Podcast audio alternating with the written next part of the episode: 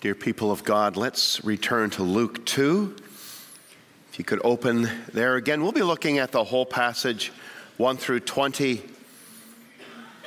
Really, the essence of the good news of great joy. Verse 7.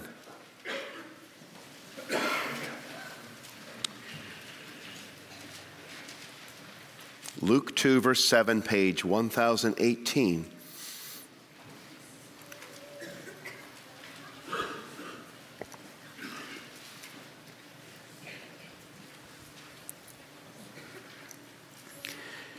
And she gave birth to her firstborn son, and wrapped him in swaddling cloths, and laid him in a manger, because there was no place for them in the inn.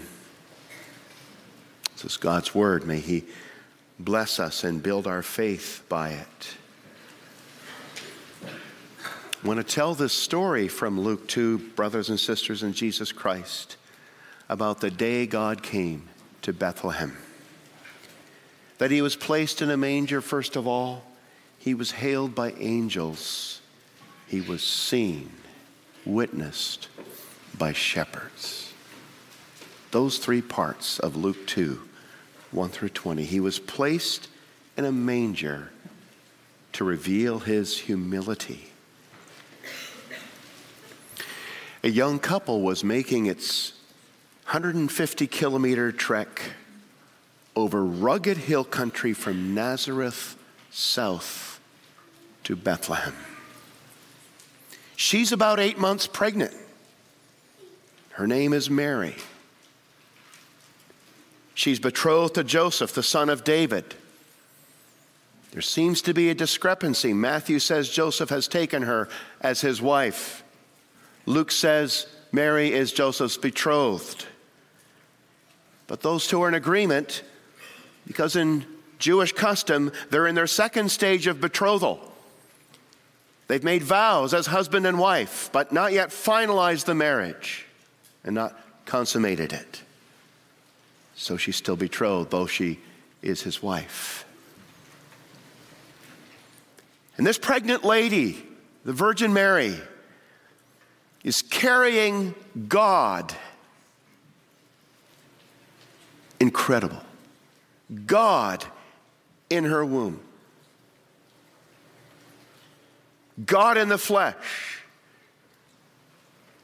is being jostled and tossed to and fro as they go over hills and valleys over the hill country to Bethlehem. An amazing miracle has happened to Mary. She's still a virgin, but the eternal Son of God is hibernating in her womb as her very own child. What child is this? Well, you know how it happened, right? By the Holy Spirit's power, without the involvement of a human father, the eternal Son of God created for himself a real human being from Mary and added a human nature to his divine person. So now he's two. He's God and man. Not two persons, two natures. One person, the Son of God but he's added a human nature to his divine person. And he, God in the flesh, has nestled safely inside her as her very own flesh and blood. Almighty God, who created the world and carries the whole world in his hands, is now a creature at the same time being carried in the womb of her mother Mary, supported by Joseph. King of kings, Lord of lords eternal Son, our God, before whom every knee must bow, living quietly, hidden in Mary's womb, likely known only to Mary and Joseph. We don't know what they told their parents. Bounced over hills and valleys on their way to Bethlehem. Why? Why the 150 kilometer trek? Well, because the emperor of the Rome, of Rome, the world's most powerful man, said so. He made a decree. Everyone register for a census in his hometown. Why? Because he wants to keep track of everyone. Why? Taxes. That shouldn't surprise us. Every able bodied male and female between 13 and 62 was expected to pay a silver denarius. Well, why not just participate in the census where you lived? Why make everybody go to their own hometown? Likely for administrative reasons, since every town recorded its births, it already had a registry, and the government wouldn't have to make new ones. And this was a better way to track people down. So put a big burden on the people that had to travel, but it made life easier for Caesar. After all, that's what it's all about. And it was a burden. It was a burden for Mary, Joseph, and the baby. Even Jesus participated in this burden as an unborn baby. He's already on his Via Dolorosa, his road of suffering. For us. He came to suffer for us so that we could be redeemed from our suffering, and our suffering can lead us to glory rather than to ruin. It's good news. This already is good news. Of course, Caesar doesn't know he's God's pawn. God's using Caesar's tyrannical powers to fulfill divine prophecy that says that when Messiah comes, he must be born in Bethlehem. The prophet Micah said so. So, Caesar, big guy, Merry Christmas. We're going to use you. He's adopted the title Divi Filius, Son of God. But who's Lord of all? Baby Jesus in the womb, directing Caesar's affairs. Directing, directing the traffic of the Roman Empire. Because Jesus is establishing a kingdom. He's a king. He's establishing a kingdom that eventually is going to undo Rome, not by military power, but by gospel love. It's an amazing story. Lord, you hold the mightiest rulers in your hand. Open our eyes to see your invisible hand working through our world today. It can be very hard to see and make sense of the junk, the war, the corruption, the wickedness. But if Christ can rule Caesar from the womb, what do you think he can do from the throne? So they reached Bethlehem, and while they're there, the time came for Mary to give birth. Verse 7 She gave birth to her firstborn son and wrapped him in swaddling cloths and laid him in a manger because there was no place for them in the inn. The, the word for inn is actually guest room. They came to a home in Bethlehem, maybe the home of a relative, we don't know. The guest room's already full. You guys go out back to the stall, the cave, the stable, whatever it is, where we keep our donkey and ox and our beasts of burden. The sheep would be out there, but that's where the beasts of burden were kept that we might need to pack up the next day and go somewhere. You guys go back there. So, in that room, meant for animals, the young virgin gives birth to her firstborn baby, and it's a boy. God in our flesh. He came down to earth and he made his first appearance in the little town of Bethlehem in a stable of some kind or a cave, wrapped in strips of linen to support him, keep his body warm, and placed in a manger, a feeding trough for oxen and donkeys. Now, couldn't God have found a more reverent way to come into our world? This hurts our spiritual sensitivities. What kind of God is this? How could he stoop this low? I'm sure that if we had been there, we would have this opinion this is not proper at all. Disrespectful, we say in English. Oneerbiedig, we say in Dutch.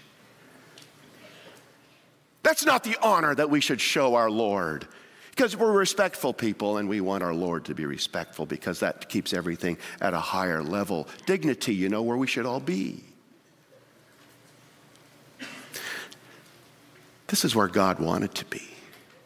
This is what He arranged. It's a sign, it's a visible witness of who He is and what He came to do. He came to lower Himself into our place, a place really much lower than a manger. We're much lower than a manger in our sin. We're on death row. We're under God's death sentence, sliding toward eternal punishment. And that's where Jesus is heading. He's going down, down, down. He's not stopping at a manger. He's going from a manger to a cross, from swaddling cloths to grave clothes. That's where he's heading. This is just the beginning of his humility because he's coming all the way down to us.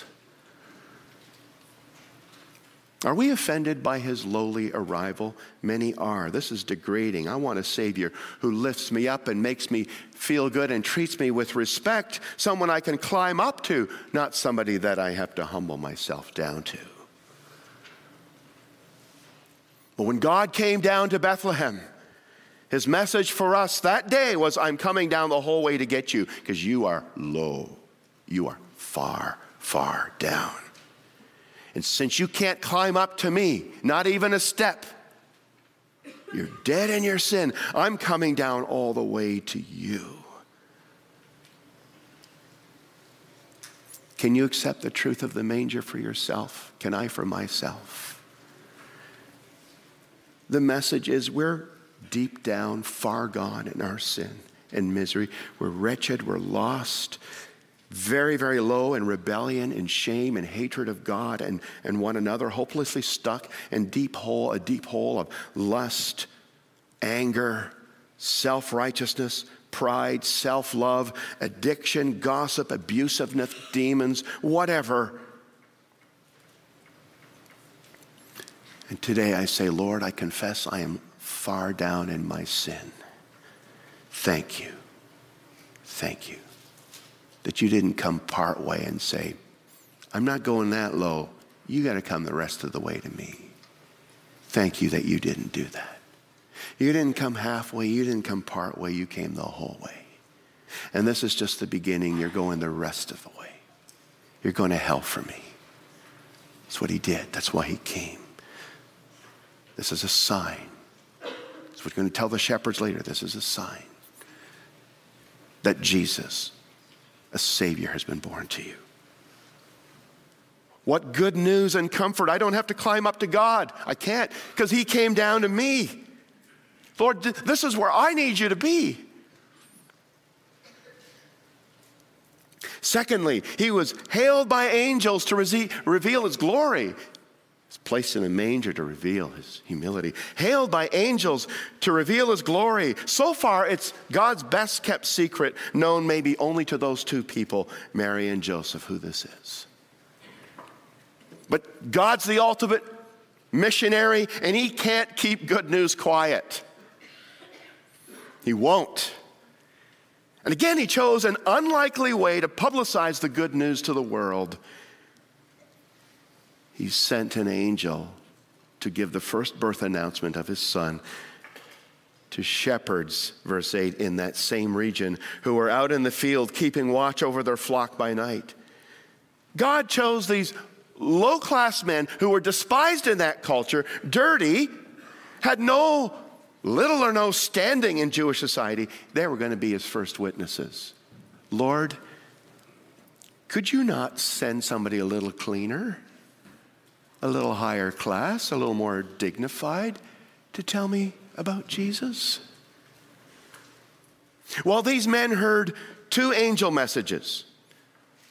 The first angel message, verse 9 an angel of the Lord appeared to them, and the glory of the Lord shone around them, and they were filled with great fear. And the angel said to them, Fear not, for behold, I bring you good news of great joy that will be for all the people. For unto you is born this day in the city of David a Savior who's Christ the Lord. The glory of the Lord comes down. Usually that's bad news, judgment. We're going to get punished for our sins. We deserve that. But no, fear not. I'm coming with good news of great joy for all the people. What's the joyful news? Unto you is born this day in the city of David, who's Christ the Lord. The good news in four parts. Number one, the Savior. A Savior has been born to you. Gabriel has already told what kind of Savior. Not so much a Savior from the Romans, but you shall give him the name Jesus, for he will save his people from their sins. You mean somebody to rescue us from our sins, which separate us from God and make us worthy of damnation? So that we can be reconciled to God, we can be made right with God, and we can have fellowship with God and live with God forever? Yes. Yes. A Savior. Take us from the depths of hell to the heights of heaven by taking our place. Secondly, He is Christ the Lord. And Christ means anointed one or Messiah. He's the Son of David, the good King we've all been waiting for, who will save all sinners who repent, crush those who will not repent, who refuse to turn to Him, and one day usher us into a perfect world of righteousness and peace. Aren't we all looking for that world?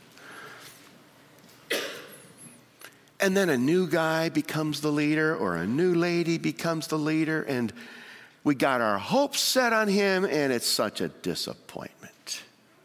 And then we all go rah rah after the next guy, and the next one, and the next party, and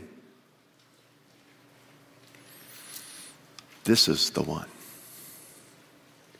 Whoever embraces this Christ as your king, he will already make you a new creation now, and you'll experience the beginning of joy, eternal joy in your life. But one day, perfect blessedness and peace, such as no eye has seen, no ear has heard, nor has the mind of man imagined. What God has prepared for those who love him, it's in the Christ, the anointed one, the King. Thirdly, he's the Lord. That's a divine title. Like we just read about the angel of the Lord, but this is not the Christ of the Lord. This is Christ the Lord. He is the Lord. He's not of the Lord, He is the Lord. He's divine, He's God. Divinely powerful, divinely perfect, divinely good, flawless. Just the Savior you need. As a refuge for your needy, wearied, worried life.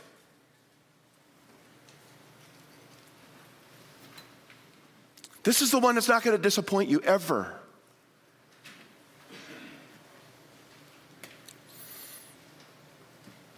Ever. God has come to you. And then that's the fourth. He has been born, the Savior, who's Christ the Lord, has been born to you. Now, he could have made that announcement to the chief priests and the, Bible teachers in Jerusalem in an official worship service. But again, I don't know what the Lord is up to. But he does it to shepherds, low class guys, despised, in a field. I'm not going to talk about what's all there in the field, but not all of it's clean. At night, how undignified to begin your royal campaign this way. But that's the whole point. God is giving Himself to you, the lowest.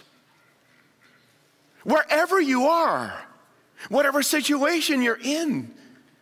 To us, a child is born, Isaiah 9. To us, a son is given. He's not out of reach from sinners. God doesn't bring him so close to say, Oh, sorry, not for you. Not your, you're, you're not his type. So he says to the shepherds, to you, and he says that to the shepherds, he says it to you. This is really the free offer of the gospel. Jesus said, if anyone thirsts, anyone thirsts, anyone, let him come to me and drink. Are you thirsty for the forgiveness of sins? Are you thirsty for a new start in your life? Are you thirsty for the renewal of your faith because you've been backsliding?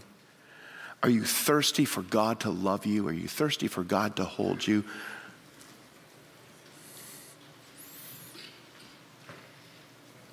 Come to Jesus. And he will save you and he'll lift you up. And then look at verse 12. Here's the sign, says the angel, that the Savior's been born, to you. Oh, he must be in a golden crib somewhere with a nice little jeweled crown on his head. Such a one as this. The sign is, in some ways, such a letdown. You'll find a baby wrapped in swaddling cloths and lying in a manger. Wait, that doesn't agree with the news you just told us. It does agree. Right? We've already said that. How can he save us from our sins if he doesn't enter into that sin and destroy it? If he doesn't come low? He's available, he's accessible. A lowly Savior for lowly sinners, lowly shepherds. Okay, so that's the first angel message to the shepherds. Then comes the second angel message, verse 13. Suddenly, a whole multitude of angels joined that one angel. Multitude of the heavenly host praising God and saying, Glory to God in the highest and on earth peace among those with whom he's pleased. These are probably the most common words on Christmas cards and maybe the most unthought of. But have you taken time to think about what this army of angels is shouting across the night skies outside Bethlehem on the day that Christ came down, God came down. Well, all they're doing is saying amen to what the first angel said. They're responding to the arrival of the Savior, Jesus Christ, on earth. What does his arrival mean? Two things glory to God, peace on earth. Glory to God. This baby is going to bring much glory to God by demonstrating his love for sinners. God has demonstrated his love for us in this way, Romans 5 or 8, verse 8, that while we were yet sinners, Christ died for us. He came to glorify God by demonstrating his love. Secondly, he came to glorify God by redeeming a people for God from every tribe and language and nation. In him we have, says Ephesians 1, we're predestined in Him.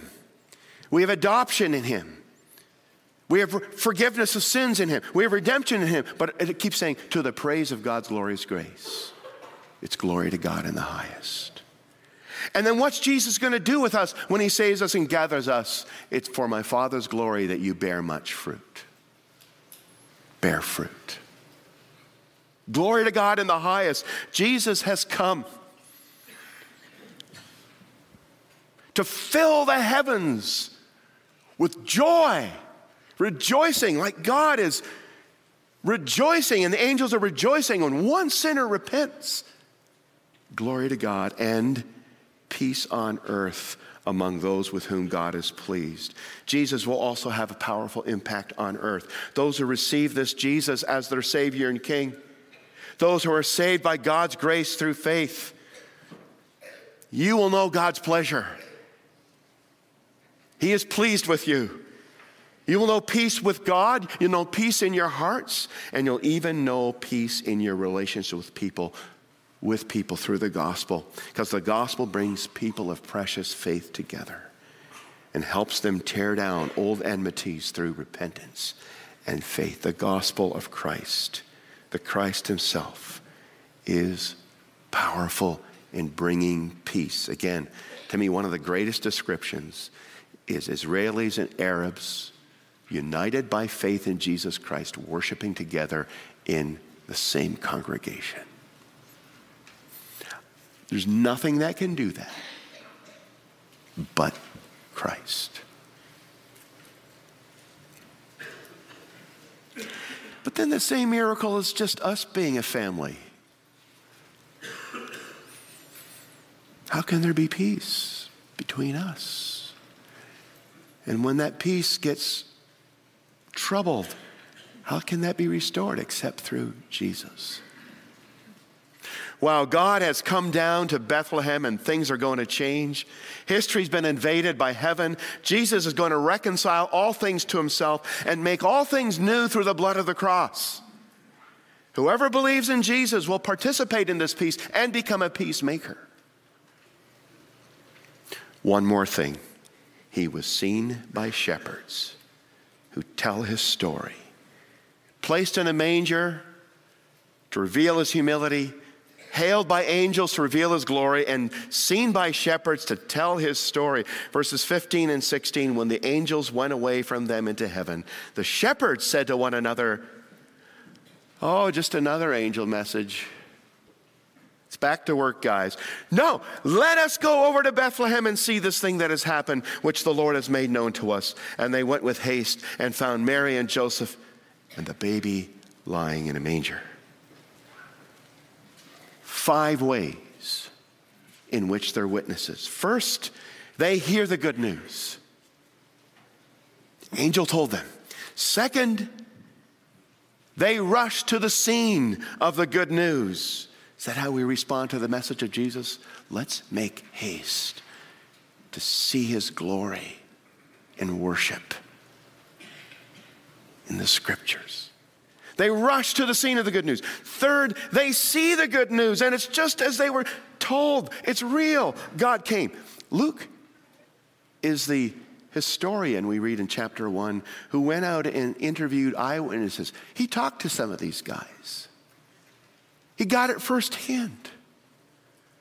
They saw it. They hear the good news. They rush to the scene of the good news. They see the good news. They tell it. Oh, I love that. They tell the good news. Verse 17 when they saw it, what did they do? They made known the saying that had been told them concerning this child. They made it known to whom? Next verse. All who heard it wondered at what the shepherds told them, but Mary treasured up all these things, pondering them in her heart. They're talking to Mary at the manger. Guess what the angels told us? And she's treasuring and pondering. Wow. This confirms what the angel told me. What's he going to be? But everybody they meet, they're telling as well. So Mary's treasuring and pondering, and everybody else is wondering, what is this? What is going on? What is God doing? And they're the first evangelists. As it says, they told this news, the saying. And the saying is good news of great joy, which is evangelizo in the Greek. So they're the first one to pass along the evangelizo, the evangel, the gospel. They're the first evangelists. These guys.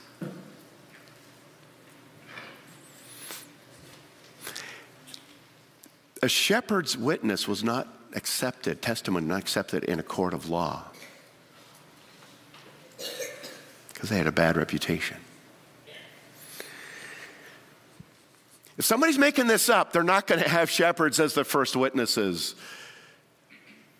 God does things backwards in our minds. He's the God of surprises, shocking surprises. And these become the first evangelists. The simple point is if they can go and tell about Jesus, how about us? I bet we have more eloquence than they. We certainly have more Bible knowledge than they. We have more education than they. We have more communication technology than they. Go tell it on the mountain, over the hills and everywhere that Jesus Christ is born. And the last thing, they live the good news. And the shepherds returned.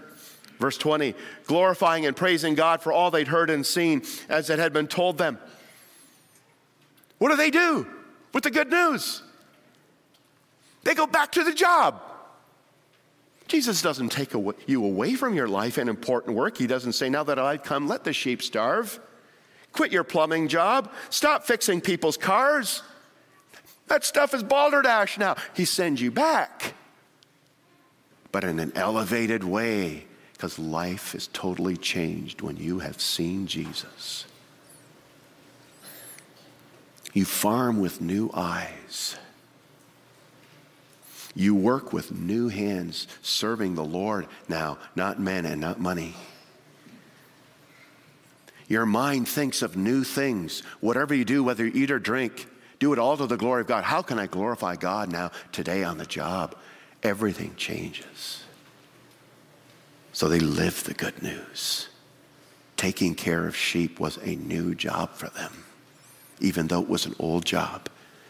Because when you meet Jesus, life is made new. This is an invasion. God came down to Bethlehem.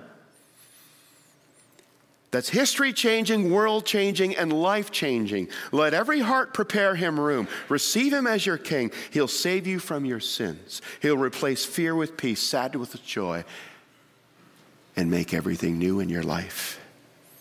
Not easy, but new.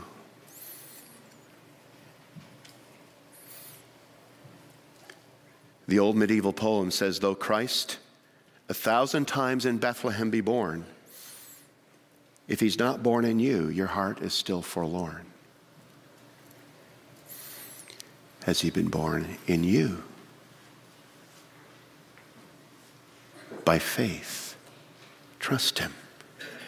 Give your life to him, this God who came down for you. Amen.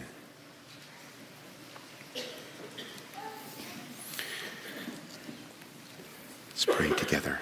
Heavenly Father, thank you for the good news. Thank you that you've brought it to us, you've not kept it a secret. Thank you for the manger. Thank you for the shepherds.